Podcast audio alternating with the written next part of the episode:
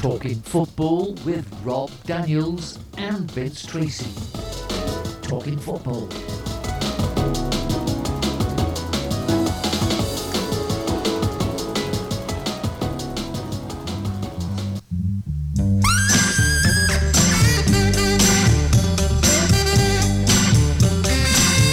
Very good day, everybody. It's the football podcast, uh, Talking Football with Rob Daniels and Vince Tracy. Our date is the 27th of July 2023.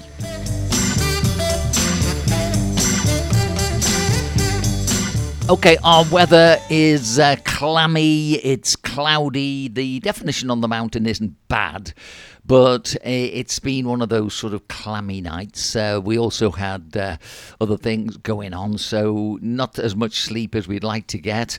Uh, let's get across to Rob going due west around about an hour from here. And uh, good day to you, Rob. How are you? I hope you've slept well because um, it has been hot and clammy again, hasn't it? Good morning, Vince. Good morning, everybody. Yes, I, I had uh, technical problems last night because I changed my telephone for a new one and uh, everything seemed to go complete. I seemed to lose everything that I had. However, um, the weather this morning, it's very, very sunny. It isn't as muggy. It's not as humid as it has been um, over the last few days. It's it's very hot and it's very sunny, but it the actually it actually feels better um, because we've got sunshine rather than like overcast weather. Um, so yeah, it's it's a nice day down here. It's extremely hot, but it's it's not as humid and muggy as it has been recently. Okay, well, that'll do for me because uh, as long as 50% of our podcast is functioning correctly, uh, then we should do reasonably well. Okay, Rob, now I'll play your uh, La Liga roundup, but it's not La Liga today. Uh, we're actually going to have a little look at what's been happening in the, um, in the Ladies World Cup. So let me just quickly play a jingle for you, which is this one. La Liga Roundup with Rob Daniels. Okay, it's uh, not La Liga Roundup. Actually, it's Rob Daniels looking at the Women's World Cup and uh, what's taken your eye since we last spoke because uh, the tournament's been going a week now. Um, so, uh, for me, I've got to say, what I liked most of all was watching the Spanish ladies. They seem to have uh, had a couple of good wins, but of course, it does depend on who you're playing against. Uh, so, what have you picked up from the World Cup? Well, I've picked up so far, Vince, is the standard of football um, is extremely good. Um, I mean, we're talking about the the Women's World Cup now, so we're talking about the best players in the world, um, not the sort of Women's Premier League, which is um, what we often talk about. And some of these um, women are absolutely brilliant footballers. I mean, uh, yeah, the, the Spanish got a goal the other day, which was absolutely excellent. I mean, um, it's a different game than the men's game, obviously, um, but they are really skillful, a lot of them, and they're all really up for it. And uh, Spain have won the first two matches, as you say. Um, England have won their first match. They're playing again tomorrow. Um, but they are at the top of the group. They're in a group with Denmark, who uh, they're level on points, um, goal difference. But England are playing again tomorrow. Um, and so far, I've actually quite enjoyed it. I haven't actually watched any of the matches live, um, to be honest, because I can't really find anywhere to watch them. But uh, I've been watching all the uh, roundups and things like that. And uh, yeah, I've, I've been enjoying it. Right, so I probably um, have seen more of the games than you have, then, by the sound of things. Um, although, yeah, yeah, yeah, yeah, well, yeah, you will, have, you will have seen if you've been watching them live. Uh, well, the the problem, as ever, is that you've really got to be very, very uh, aware of the fact that um, you know everything takes a, more of your time. And of course, uh, if you're like me and you see more than just a game of football, uh, then obviously you're going to say to yourself, well, you know, I'm not going to spend all day watching this because, quite frankly, um, when we get nearer the uh, the latter stages, I'll take more of an interest. But as you did highlight, the games that I've seen, I've seen some very, very uh, nice football. Um, I have to be honest, I also look around some of the other advertising coming in on the British systems, And um, quite honestly, it's the American oversell again. You know, by all means, it is the World Cup, so um, I'll keep that uh, to the back mm. of my mind, and obviously enjoy what we see. Uh, yeah, so Indeed. You, for, for me, it's very similar to the, the, the, Men's World Cup when they had it in the uh, November and December last year. It's like you, you, you, you you can't drop everything to to watch it, can you? So uh, it's just like finding out what's going on while it's happening, and uh, yeah, so far I've found it uh, very entertaining from what I've seen. Yeah. Okay. Well, uh, what about the? I mean, this idea of branding and calling, you know, the football team have to be the Lionesses now. I mean, when all's said and done, Lionesses uh, would have looked a little bit more predatory. Uh, from what I could see, I thought the England team looked pretty inept. I mean, apart from uh, the penalty, uh, we would really expect a big performance from them today. So, um, you know, let's hope they do because um, it's Denmark they're playing, isn't it? Yeah, yeah, that, that's the next match, yeah. And uh, they're leaders of the group, even though they're on uh, level pegging. So yeah, they're they're the two leaders of their group, and uh, yeah, I hope they do okay. But there's, there's a lot of decent teams in there. Um, I've been surprised actually at some of the uh, nations that you don't really think about football that much, and they, they, they're all they're all re- really top level footballers. Well, I've got to quickly uh, put a, marker down and say when I was teaching the ladies to play football down at Cornwall College in the year two, just round about uh, just before 2000, um, you know, uh, I was treated almost like a heretic getting the girls playing football. Um, whereas these days, of course, there, there should never have been any reason why the girls don't play football. I mean, the only sort of thing that I would always be a little bit more aware of is obviously if uh, they get a ball uh, flat out on the chest, uh, whereas if a guy gets the same ball coming at him, it shouldn't really have the same impl- implications. But uh, y- you know, maybe I'm looking for the wrong things. Let let the girls enjoy the games um, and let the crowds do what they do there. They seem to behave a lot better, don't they? Well, um, they, they, do actually. There's there's no hooliganism as far as I can see, uh, as far as I've seen at least, um, anywhere throughout the world in the women's game, um, which is something a, slightly ugly thing, which we'll talk about later on. Yeah. Um, but um, yeah, it, it, it, it, seems to be played in a good spirit, um, and they do have a lot of followers, especially amongst youngsters. So uh, I, yeah, I think this is probably um, a good thing for uh, football in general, and also because they're playing it in Australia and New Zealand, which are both very civilized countries. Yeah, um, it's, it's all very well organised, and the host nations are, are really putting on a good show. And so far, I say, from what I've seen, Vince, I'm enjoying it. Uh, latest score in um, Portugal against Vietnam is Portugal are 2 0 up and uh, pressing. So uh, I think what we do then, we'll just keep it like that until we get a little bit more into the tournament uh, mm. because, quite honestly, there's so many other things to discuss.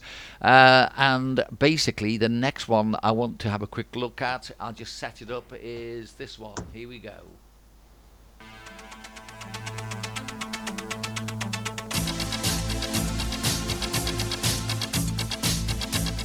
Okay, so um, the uh, Saudis are busy preparing, or they have prepared a a bid for Kylian Mbappe. We'll be talking about the Saudi leagues a, little bit later on, and uh, we're talking about 259 million pounds. Uh, a man who broke the barrier for the million pound footballer is a gentleman called Trevor Francis, and I've sent you um, some details, which I'm sure you've seen anyway. Uh, he's died at the age of 69, so he'll always be remembered as Britain's first a million, one million pound footballer. Um, but there's more to him. So if you look at the article which I sent you, and um, uh, let's take him up as a European Cup winner and his prodigious talent appreciated across the world. Uh, where did it take him to? Well, um, it, t- it took him to the end, unfortunately. Now, this is. Uh, uh, I was very shocked when I uh, heard this news, as you know, Vince, because I uh, sent you a message as soon as I heard it. Um, but Trevor Francis, yeah, the first million pound football player transferred from Birmingham City to Nottingham Forest in 1976, something like that. Um, however, he was probably the best forward at, at, at that period in time. And um, yeah, he, he won um, the European Cup with um, Nottingham Forest.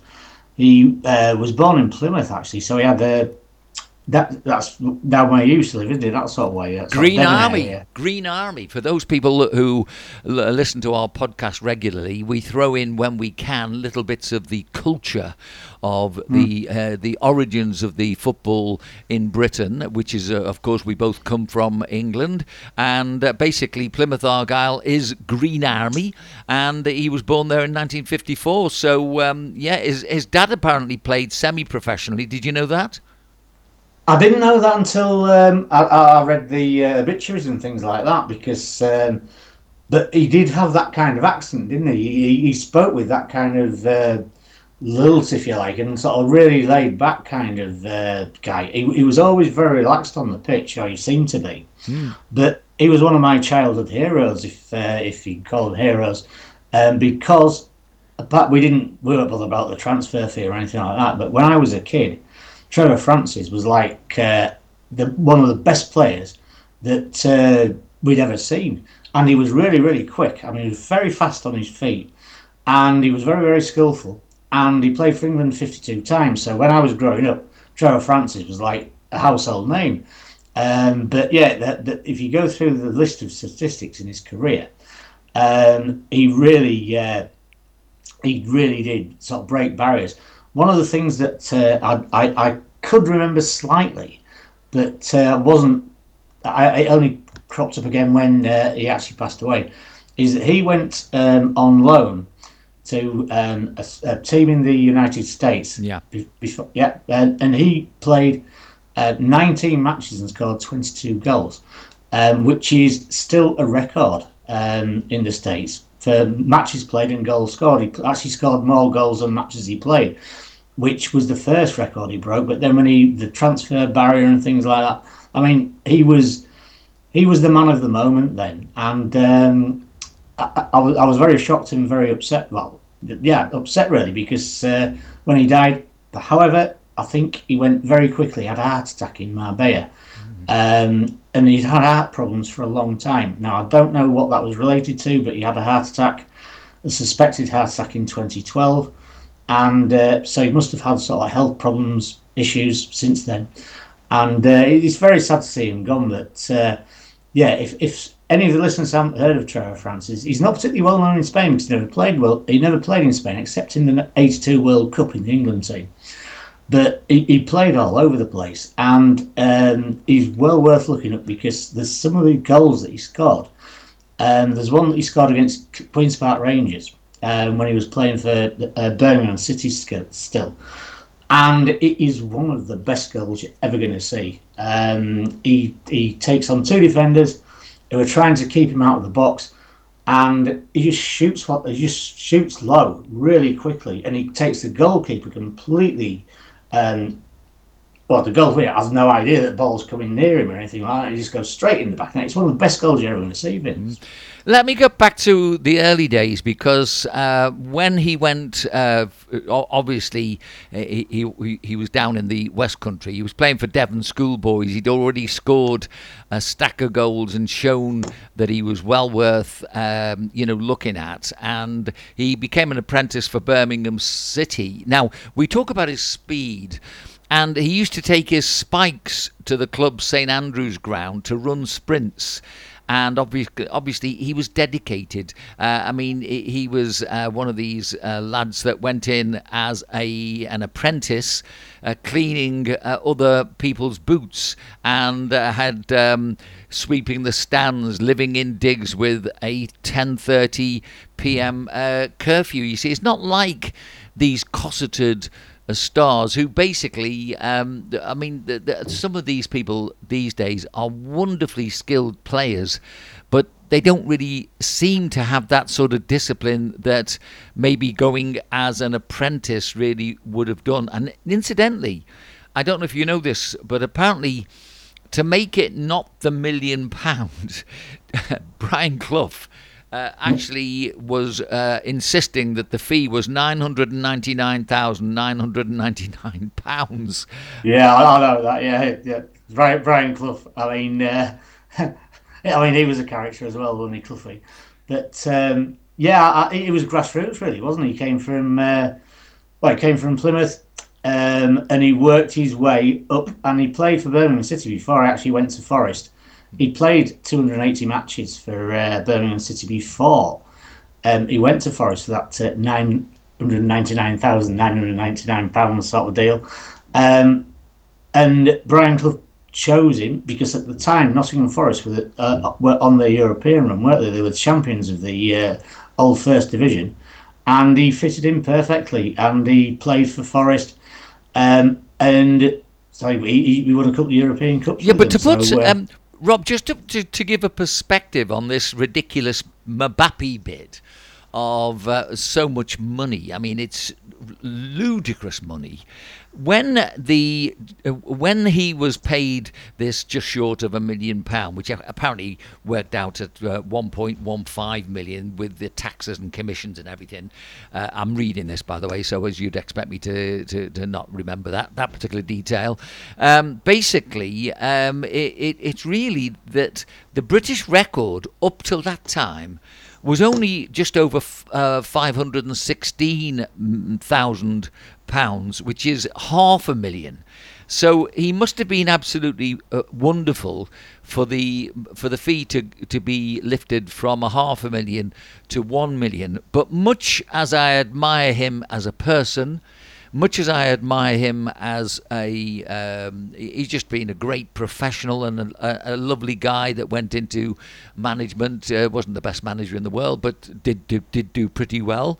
Um, I think the point still remains that you've got to put some sort of a perspective on what's going on because this money at the time to go to a million pounds was mind blowing. It really was. And I think the problem is that too many people who are looking at today's money are not remembering that we've gone stupidly out of out of a kilter with this money. I mean, you know, I've predicted whether or not it'll come to pass uh, that at some time in the future we are definitely going to have some world shattering uh, event um, which is going to uh, stop all this because otherwise it's like any economic bubble. It can't go on. I mean, I thought we were getting near it when you've got the likes of Mbappe can't at the moment uh, find another club in Europe to pay his wages. Haaland is well on the cusp. Mo Salah is on the cusp. Anybody asking that sort of weekly money, um, they're going to uh, eventually get near breaking the clubs if the structure for paying people, which is not through the turnstiles. Let's get this right. It's going through oil money now. And this business of trying to pay Mbappe the fee that we're listening, uh, uh, t- talking about, is nothing to do with ordinary money. So it's got to be more than just money, hasn't it? Oh yes, there's definitely something more behind it, Vince. Um, and as you as you've been saying for many many years now, and uh, I've been saying, I hope you're wrong, Vince. I hope you're wrong, and I think you hope you're wrong as well.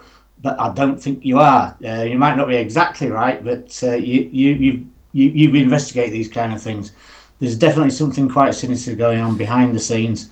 And it's not just football, it's the whole world. But as we talk about football as our specialist subject, um, it, it, it's happening everywhere, isn't it? There's uh, something sinister going on behind the scenes. Um, but yeah, let, us just uh, we talked about Trevor Francis. He, he, was only 69 when he died. But uh, he had a he had a great life. He, he was married to the same woman from 1974 until she died in 2017. Unfortunately. So we are uh, picking it up again because we had a little technical hitch. Uh, we've been discussing uh, the gentleman who uh, sadly has now died. His name, uh, Trevor Francis, Britain's first million pound footballer. Um, just a lovely man, and I think uh, because of technical difficulties, etc., uh, we'll go on to our next talking point. So let me just get a little bit of music going so I can just organise my papers. One second, and here we come. Uh, right. So.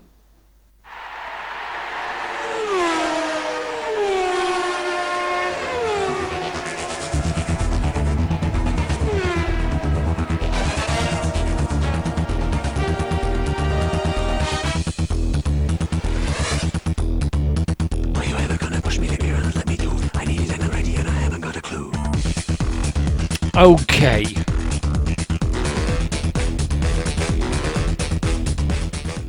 Okay, if you're still around, Rob, let me just um, point you in the direction of a BBC interview. Um, have you got that um, story that I sent you? Are you there, Rob? Uh, yes, hello, Vince. Can you hear me? Yes, I've got you back. Okay. Ah, ah good, yeah. Um, yes, um, I, I did get the uh, information you sent me, um, but I already saw it myself, and I, uh, I think I contacted you, but you already knew.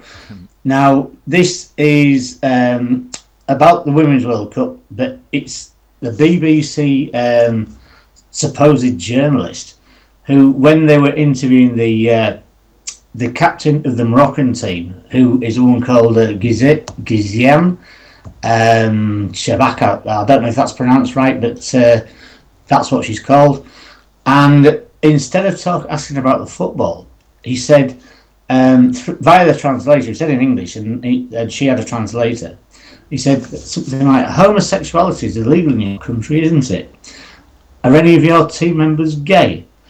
And what kind of question is that to ask at um, a Women's World Cup when you should be talking about the football? And they all, everyone knows homosexuality is illegal in certain countries, and they can face five years in prison just for being homosexual.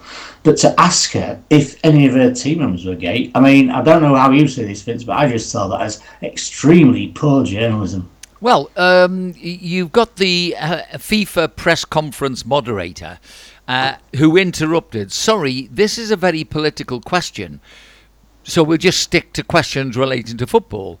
And the journalist was unrepentant, uh, saying, No, it's not political, it's about people. It's got nothing to do with politics. Please let her answer the question. You see, if somebody says, No, it's political, it's about people, it's got nothing to do with politics. The two uh, don't sit together comfortably in the same sentence. You know, uh, politics is about power, and it's about the power of people over other p- people. So we've got a mixture going on here. Um, there is something which really uh, should be addressed. And unfortunately, you've got people like um, Gary Lineker, who has been getting away with uh, making football become far more political. I try to observe the politics that are going on around football, and via our podcast, which the remit of our podcast is to try and understand what's going on. Um, we're not a mainstream uh, broadcaster allegedly looking at the games and then interviewing the players afterwards. Now, um, if they were having some sort of uh, chat show later, I still think, uh, really, um, it's an area which is very difficult to talk about. I think that um, to talk about anybody's sexuality on a camera doesn't really show an awful lot of um, class, if I'm honest. I, I feel that realistically, those are for certain types of chat shows. Um, and we do know that, for example, when Cliff Richard uh, was asked uh, certain questions, when he was being pursued um, by um, the guy that's on in the morning on the TV. Um, I think he answered it very well. He said, I don't want to answer questions like that. Now, I think if this girl uh, from Morocco had said, um, Look, I, you know, I don't feel I can make a comment about that. That's when I believe the professional journalist has got to back off and say, to his or herself. I think it was a lady, the journalist. Um, Mm, there was, yeah. yeah, I think they've got to say, uh, you know, I- I've got to respect your wishes in this matter. You see, what I think people are forgetting, uh, although we use to take a photograph and we give an interview, Uh, the two aren't totally uh, as congruous as maybe people would like it to be. In other words, they don't really uh, always want to give you a photograph. You do normally take a photograph, and so many people take it without permission.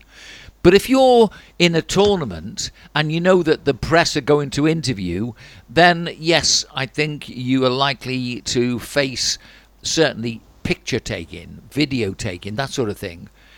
When you uh, agree to uh, an interview, normally just after a game, your your head isn't in the right place to discuss politics. Not really, especially if by saying the wrong thing you put yourself in danger. That's what I would say about this one. Um, so, any more you'd You- like to add to that?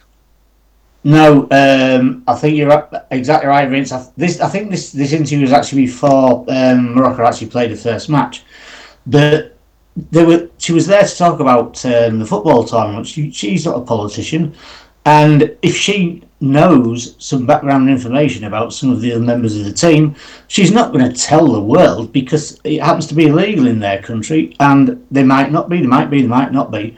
But it was a very, very poor journalism, I say, and that's the BBC, who um, used to be a worldwide respected uh, broadcaster, but um, it, it's just going.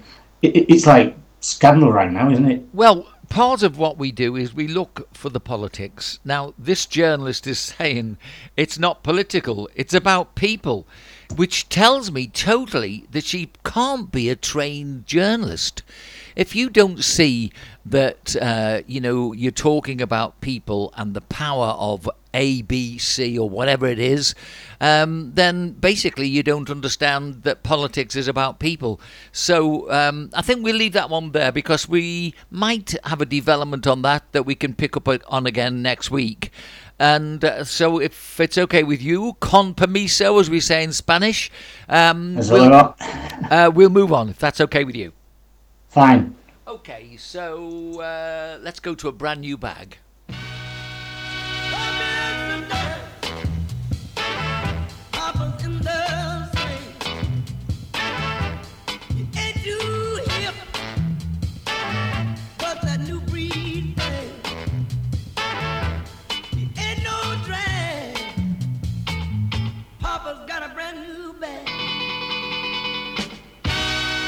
Okay, so all the uh, following is totally different. So we've cleared our heads and we're looking at Ronaldo, uh, the Ronaldo, has talked up the potential of the Saudi Pro League to become one of the top five competitions in the world. And while that is debatable, there is a little doubt that in terms of profile, it is the biggest in the Middle East and Asia. Uh, Europe lost a lot of quality, the Portugal captain said recently. The only one that is one of the best is the Premier League. The Spanish league lost its level. The Portuguese one is not top. The German one also lost a lot of quality.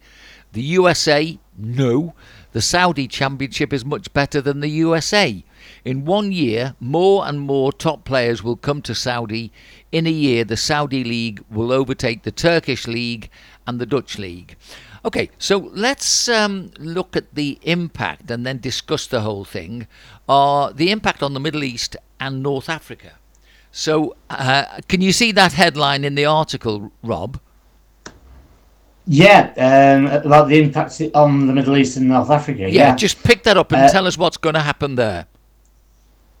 Right. Well, Saudi Arabia, as we know, are trying to make this uh, big Super League, but uh, the big four Saudi Arabian teams have taken over uh, the country's public investment fund, and they've got so much financial strength that they can basically do anything they want. They've got 18 t- uh, teams in the top tier, newly expanded from 16, and have the ability to uh, rival anybody in the Arab world. And the amount of players and um, coming to the end of career, but not just at the end of his career, because talked about Mbappe being, being offered to go there and things like that. Um, Allan Saint-Maximin from Newcastle, he's been offered to go there.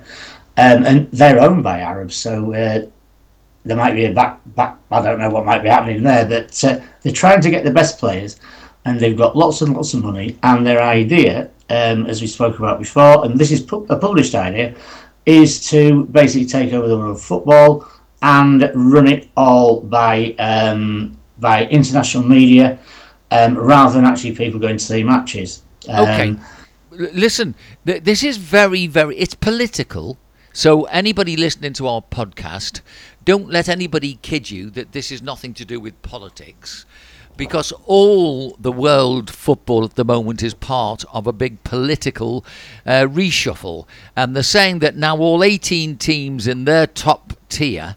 Uh, okay, it's expanded from 16. Okay, it sounds very small, but don't forget the Premier League's only 20 teams, but they have the ability to rival any in the Arab world. Well, let's be honest about it. You know, um, if you like camel racing and all that sort of stuff, I don't. I'll put my car. I, I do actually, and you know that I, I like camel racing. I think it's really good fun, but uh, each to his own. Well, yeah, but you don't need a you don't need a football team to ride a blessed camel, do you? So, I mean, we're talking about football, and unfortunately, the people with the money are the people who've got these camels. So we'll be having camel racing round uh, the uh, Newcastle United Stadium before you can stay, say uh, Ahmed uh, uh, Jack Robinson, um, former the Ra- the former Rangers and Aston Villa manager Steven Gerrard, who used to play, of course, as the Liverpool captain, um, has taken over mid-ranking team Ettifaq, who have been linked with another Liverpool legend, uh, the captain Jordan Henderson, and are ready uh, reportedly to make him one of the best players in the world. If they're able to offer a package so attractive that it lures Liverpool's captain from Anfield, then it's a stark reality for others in the Middle East and North Africa. Um, now, we've got clubs such as Al Ahly and Zamalek of Egypt. I've never heard of some of these, by, by the way, I'm- I'll be honest. With 16 continental championships between them, um, and then they've got uh, Casablanca in Morocco. I mean, they're, they're talking about clubs that I don't think that many people will have heard of. But let's get now let's cut to the chase. So what really is going on here? We've got Kylian Mbappe, who at the moment the European clubs are going to struggle to pay his wages. Uh, the same as Manchester City can only pay the wages of Haaland with Arab money. Let's be honest about it. We're talking about uh, unfair advantage. Anywhere else that this happens in uh, the world, but certainly in the UK, uh, the authorities would be coming down like a ton of bricks. Uh, they'd have the Monopolies Commission and things like this involved, and um, they've been getting away with it in the United in the United Kingdom because in England, in particular, uh, where you've got um, Newcastle suddenly come from nowhere. They don't suddenly come from nowhere with no money. They've come from the camel stadiums. Uh, they've come from uh, Arab money, and they've taken over the English pride of the northeast. That that's what they're doing. And if you actually look at what really is happening, the Arabs, the Americans are trying it as well, but they haven't got as much money. They are trying their doggone best to take over English and European football. Now, World, world football in general, Vince. well, yeah, but think it's step by step. Yeah, you're right, but it's step by step. I mean, let's be honest about it. If you were to put any of the um, the teams from Arabia up now, they've got some big names that. Yes, in Arabia, they'll probably want people to go and see them because they know the names from the television.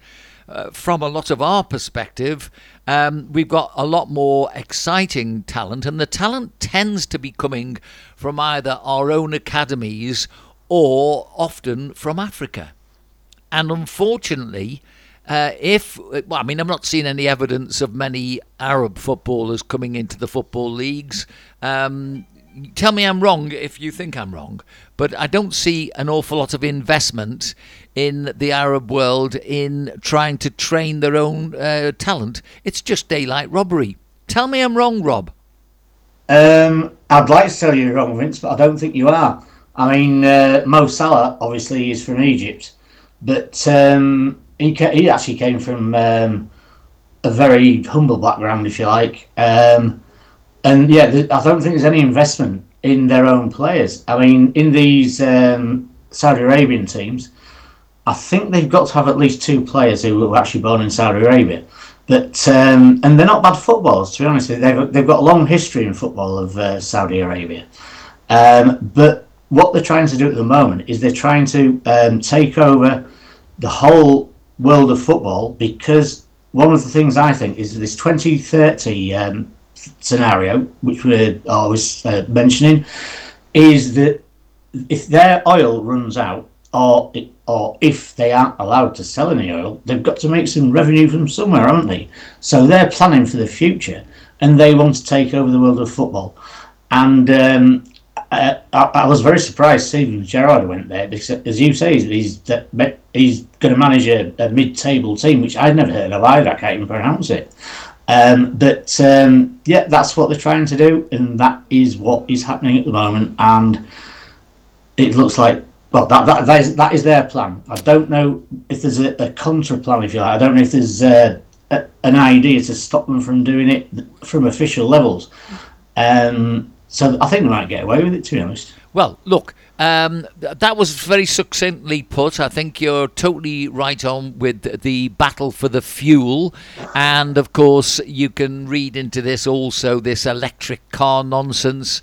Um, I don't know if you realise, but yesterday, I think it was, a tanker, um, uh, a, a, big uh, container ship, sorry, went on fire. And the cause of the fire was an electric car and so that's going to have ramifications as well. So there's so much going on, Rob, um, that you've got to look at the bigger picture. You've got the Americans who basically uh, they uh, are already trying to take over, but I think if the American ladies don't win the World Cup, that will have a, a, few ramifications as well.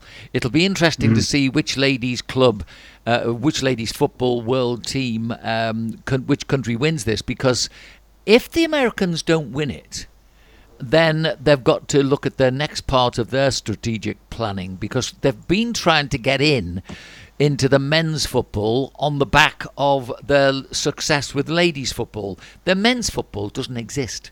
It really isn't much of a league, and that's uh, identified in that article which we just read. Uh, but um, the ladies have always been the dominant force, and the ladies are still going for the third World Championship. Now, hopefully, if a team like Spain can uh, maybe put a spanner in the works, um, I don't know about England. They certainly aren't the power. But hang, having said that, maybe I should hang on until we've played today's today's games. But there's far more to what's going on than just the football. So I think it's right to discuss it. I think it's wise to also look at why you've got the Liverpool captain and Henderson, and of course everybody lose. They use their own contacts. Well, Henderson's not really playing at his top form. Uh, Steven mm-hmm. Gerrard hasn't really shown that he's the man to take over the top football clubs yet. So I would imagine their strategy will to take the money and run because I can't see them living over there, especially when Jordan Henderson was busy pontificating to everybody about the lesbian and gay community being badly treated in these countries. So he's uh, had a specific U-turn. Uh, I would uh, would would imagine sponsored by his bank balance. What do you think? I think uh, you're right entirely there, Vince. Uh, I mean, Jordan Henderson. Um, he, well, I, I, don't know how he is now, but he used to be a very down to earth guy. He's from Doxford Park in Sunderland, which um, is where my sister lives, um, from the same part of Sunderland where my sister lives. And he used to go back and visit his family, and uh, and just he, he, didn't play the big uh, the big star or anything like that. Um, but now he looks like he's going to upset the uh, Petrodol, doesn't it? And um, he's coming to the end of his, his career. But I was surprised like every, every, everything surprises me at the moment in, in that part of the world, Vince. I mean, they just offer them a massive wad of money, and um, if you come into the end of your career, um, which John Henderson is still the Liverpool captain, but he is coming to the end of his career, and if he jumps ship, then uh, yeah, it's it's just going to be one after the other, isn't it? Just well, let's try, buy them all. Let let's not be uh, over dramatic about this, but let's be honest also Uh, for a man to turn around and tell everybody else during the World Cup that we shouldn't uh, maybe be going to the Arab countries to play the the World Cup or words around these sort of contexts. I can't remember the actual words, but I do remember uh, he had his um, LGBTQ laces and he was making statements, and then the Liverpool LGBTQ um, XYZ uh, community started uh, getting wind of his move over to there, and so they've been sort of pontificating their end of it. Uh, let's be honest about it. Uh, we're not even sure totally from a perspective as, as to whether or not maybe the other countries have got it right and England have got it wrong. I mean, you know, th- there's the assumption all the time, isn't there? So um, I think. Well, uh, his, historically, Vince, uh, if you wouldn't mind me butting in, historically, the way that football has developed um, in England and, all, and throughout the world, it has been like a natural progression, hasn't it? I mean, um, it took off very, very quickly it went worldwide. Um, but what's happening now in, in Saudi Arabia with this Pro League idea, it's a manufactured idea. And they've made it very clear what they what they want to do. Um, it's not a secret, that this is what they're trying to do. And uh, uh, unfortunately, I think they might well do it. Well, the Chinese tried to do this and they weren't successful. And when you look at the Chinese footballers, uh, well, we've not seen much evidence of any skillful Chinese footballers. Now, um, I think we'll find the same with the Arabs.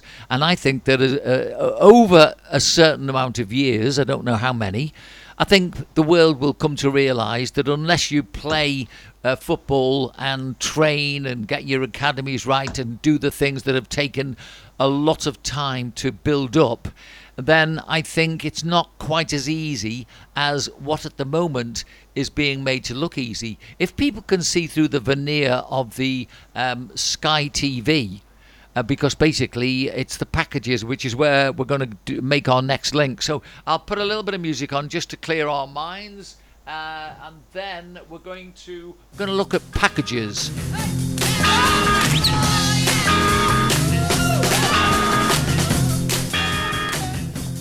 Let's be honest about it. You know, we've been talking about uh, the football. You've been waxing lyrical earlier about the uh, the ladies' game being wonderful. Um, I've been watching the games, and I think some of them haven't been wonderful. I think, quite honestly, um, they've been championship, n- nothing better. Uh, but the Spanish goal, the first goal yesterday, was absolutely top drawer, wonderful. Uh, so uh, we're looking next at um, one of the biggest sporting brands in the world. Uh, if it fails to realise the commercial potential potential of Mary Earps and her number 11 Lionesses shirts. Okay, um, I've gone a little bit ahead of myself there. We could come back to that one if we have time.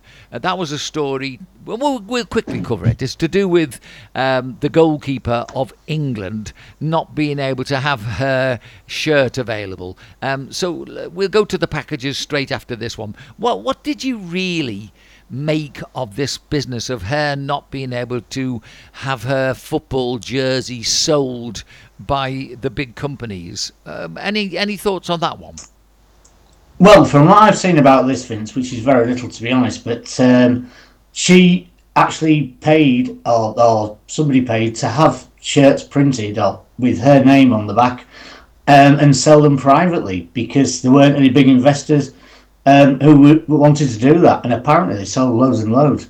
Uh, I don't know if they made money out of it, but it, again, it's one of these things that um, we have to look into the background of, and I haven't uh, had a chance to um, look too much into the background. But yeah, she she they they, that she printed her own uh, shirts with the name on the back and that.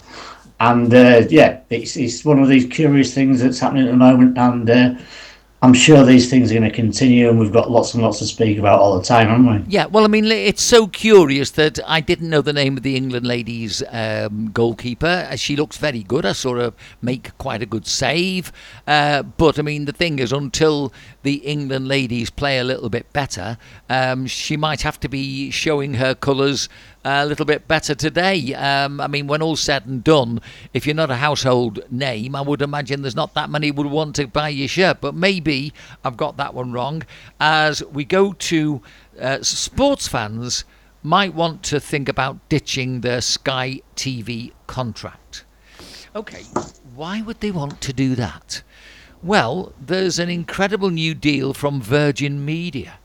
So, uh, Richard Branson, as we know, that well known football fan, um, has come up with some idea to make more money. Now, uh, Richard, of course, has always done qu- quite well. He's been taking uh, planes into space, um, had his record stores, um, obviously Virgin Airlines, and now, of course, he's going to uh, show us his knowledge of football. Well, money and football. So let's talk about uh, the rival brand offering TNT Sports, formerly known as BT Sports, uh, for free. It's M250 uh, bigger plus sports package. So, um, would you tell us about that one?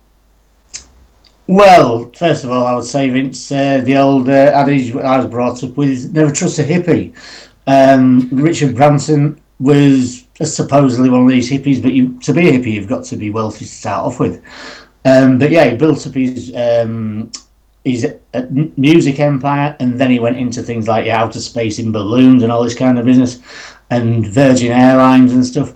But yeah, what they're doing is they're competing now um, against Sky TV and the other um, providers who provide um, football for pay, paid purposes, and um, it, it's it, well, it's a it's a dog eat dog situation, isn't it? But if you get the Sky package and they don't get the Premier League rights, then you've got to go to the Virgin. You've got to pay extra. You've got to pay extra. You've got to pay extra, and um, yeah, it, it's all about the money again, Vince, isn't it? It's all about the money. I don't think Richard Branson. It, I think he's played in a couple of charity matches, um, but I, I, I don't. I've never seen him as a football fan, to be honest. Okay, well, everything is available to watch in 1080p, high definition HD on the Virgin TV 360 setup box or set, set top box. Uh, you'll also get fibre broadband with download speeds of 264 megabytes uh, per second, uh, roughly 3.7 times faster than the average household internet connection in the UK for a limited time. Uh, this deal just costs £65 a month.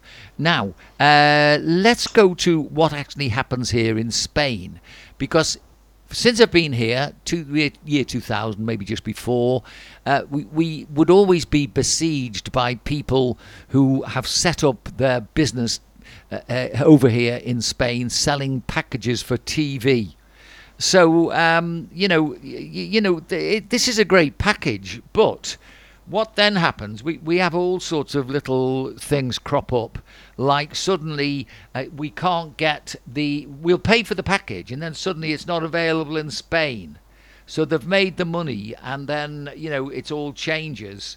Um, but I do feel that um, it's it's this monster football, which I love football, but I'm sick to the back teeth of lots of aspects of football. I just want to sit down and watch a good good game of football.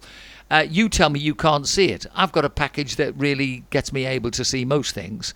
Um, why can't you get your package? Is there nobody down there to sort you out?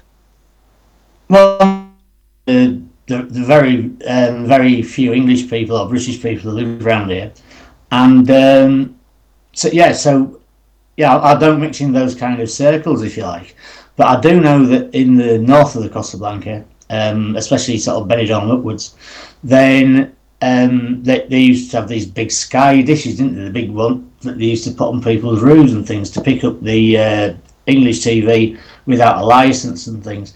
Um, but when you say it's just sixty-five pounds a month for the Virgin Media deal, just sixty-five pounds a month. Now, when times are hard like they are at the moment for a lot of families, that is a lot of money. Um, if you have to go to food banks and things like that, um, people, some people might pay the sixty-five pounds to, to for to watch these football matches rather than actually spend it on food, and it's it's just got all out of hand. But um, yeah, ra- ra- around where I live, I can go and watch the Premier League when it's on.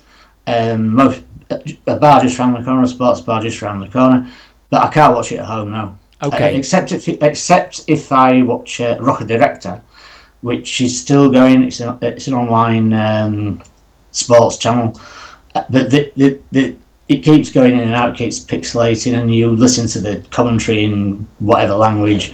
So yeah, but, no, we I, I can't watch English TV um, except on um, the iPlayer, which uh, that they don't put football on, do they?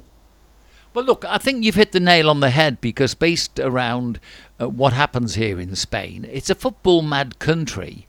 Uh, uh, right down the costas tends to be lots of expats from various other countries. Obviously, the British countries, uh, lots of Germans, lots of uh, Dutch, lots of Belgians. Um, you get French coming down here. Uh, you, you you get a very international community with lots of Russians as well now, and um, Eastern Bloc countries, um, and they love their football the same as a lot of other people, but as you rightly say, it's your priorities. I mean, how much? £64 a month just to watch your football and your sport. It's a lot of money, isn't it? Well, it is, unless um, you sort of spread it amongst. Um, I don't know how many people can actually watch this, but uh, DAZN, for example, which is uh, one that uh, transmits the Premier League in Spain, you can share it between five people. So, and it costs 10 euros a month. So it costs you 2 euros each a month. Um, but if you just buy it for yourself, um, yeah, it's a, it's a big chunk, isn't it, out people's, um, normal people's wages because let's face it, the, the economy isn't going particularly well anywhere, I don't think, at the moment in Europe. And if people, yeah, are prepared to spend that on, on watching football matches on a big screen TV instead of spending it on food for their families. Um, it's their choice, but it's not. It's not going in the right direction, I don't think, Vince. Okay, well, look, let me just quickly tell you another little thought that just crossed my mind if you've now got the ladies coming into eminence because they never had all this sort of football before, uh, does it not sort of suggest another interference with the family budget and uh, a little bit more um, intolerance and a little bit more dissent from maybe young ladies in the family now because they can't watch their football and all that sort of stuff? It's just a thought that flashed across my mind because unfortunately those are the times we live in. So, Rob, uh, mm. your comment is very valid. The football needs a relevance, it needs the correct place. Um, I'm going to go to a little thing that I spotted, a uh, couple of little things. First of all, Arsenal fans were filmed fighting each other in the stands of the MetLife Stadium on Saturday. Uh, this was during their 2 0 defeat by Manchester United. It's unclear what triggered the incidents, but a large group of Gunners fans began trading blows with one another before two fell onto the, the steps of the terraces. Fresh footage shows minimal event staff or security attempting to break it up in its opening exchanges, but one member of stadium staff does eventually appear um, as tensions start to cool off. Any idea what that was all about? I've got no idea at all, Vince. Um, however, this was Arsenal against uh, Man United. You say at the MetLife Stadium, which is it's in the United States, isn't it, somewhere? Because they they're doing these um, special shows, if you like, uh, football shows, um, pre-season things. Why the argy bargy started, I've got no idea, but it does seem that it started between the Arsenal fans themselves, doesn't it? And uh, fortunately, nobody was particularly badly injured, and the the security, as we've spoken about before uh, on various occasions, the security at these football matches is virtually non-existent. Um, yeah, it, it, took the security there ages to uh, to actually turn up. Now, I don't know. Um, I haven't been to the United States. You have, so you know more, more about this than I do. But I don't. Th- I don't think they've got a history of violence, have they, in sport in the in the states? I think they go there to watch it as an entertainment spectacle. Whereas you get uh, English football, for example, um, especially in the early days until well until fairly recent, up until now, because we've just seen this. Um, a lot of it was about violence, and uh, but they, yeah, they they weren't on the ball, if you like, to uh, to to get on this, but fortunately nobody was badly injured. There was a few people who fell down some stairs and had broken noses and things, but there was no, no serious injuries. But the, yeah, you'd expect the security to be to be right on it, wouldn't you? You would do. Okay, uh, then I saw a little video where there was um, the Glentoran, that's uh, an Irish team, striker Jay Donnelly. Uh, is in a penalty shootout, and it was the Europa Conference League qualifier against the Gżira United. It was a 1 1 end to the uh, game, and then it ended 14 13 with the penalty shootout. But what was interesting was he took the penalty, the ball hit the goalkeeper and went up in the air, and then it came down and it looked as if it was all over. The goalkeeper ran out to celebrate saving this goal, and the ball backspinned into the net Yeah. and scored That- the goal. Absolutely amazing. That really was uh, uh, it was a good moment for the uh, for the Glentoran team, but a shocking decision by the goalkeeper to uh, do what sometimes goalkeepers do now. They just get so euphoric they forget they've not, they've got the goal to save. Well, yeah, yeah. Where's the Where's the ball? Yeah, they, they've got to stop the ball, haven't they? But yeah, I mean that was uh, Glentoran. Um, is an Irish team which I, I've actually heard of, but I don't know anything about. Rob, I don't want to. Um, I don't. Uh, you've got three minutes. Quickly tell us a little bit about the uh, fantasy football, please. Right, Vince. Well, what we are going to do um, for next season, which starts in three weeks' time, is we're going to start a fantasy football league. Um, it's going to be called uh, uh, Vince uh, Vince and Rob's fa- um, Talking Football, and we're going to do it in uh, in memory of our late colleague Eric Malpas because he started the fantasy football here in Spain, and he did it all by hand. Um, and now it's all um, computerized.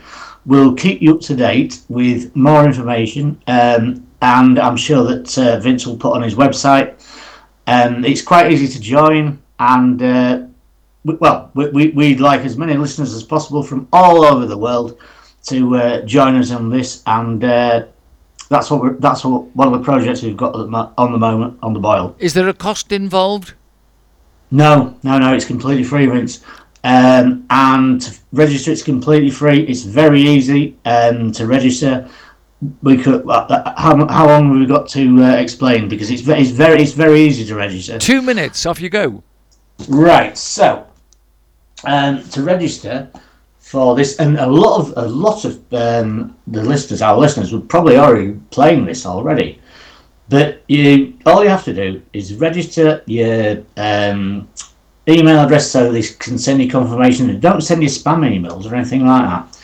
But um, and then basically, you, you after two or three questions, um, you're in. They. They just want you. You you have to like a password. You can make your own password up and things like that. Now and then you've got to pick 15 players, and you've got 100 million pounds um, deposit, if you like, as the manager, and you have to spread that 100 million pounds across your 15 players. You two goalkeepers, five defenders, five midfielders, three forwards, and it obviously gets. Uh, it's not complex, but that is the basic idea, and it's exactly what we've been talking about for years, isn't it? Vince? everyone starts off on the same level playing field. You've got 100 million um, pounds, but it's, it, you don't have to pay anything to spread across your whole team. And uh, it, it, it does become very competitive, and uh, it's very easy for anybody anywhere in the world to actually look it up. Um, but it's an official Premier League um, thing. The, the, the, the, last season there were 11.4 million players across the world, and I came about uh, three million and seven fifty something. If I get in the top half, if uh, if I get one point more than you, Vince, or you get one point more than me. but uh, yeah, just just a bit of fun, but also to remember Eric because Eric actually put a lot of time into that kind of thing, didn't he? Okay, well, uh, we'll develop this idea and put links on my website and then Hmm. uh, obviously put them out to you as soon as things are finalised. Um, as uh, we've just been outlining, it's not to make money; it's to enjoy the football via the podcast. Uh, Rob, Exactly. It's, it's a bit of it's a bit of fun, but also the competition. Rob, thanks very much indeed for your company, and um, we look forward to the next detail. My pleasure, always, Vince. Thank you, Rob. Cheers.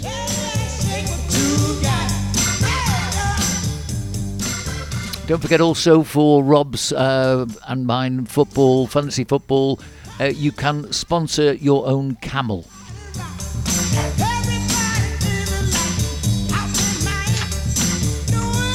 I am joking.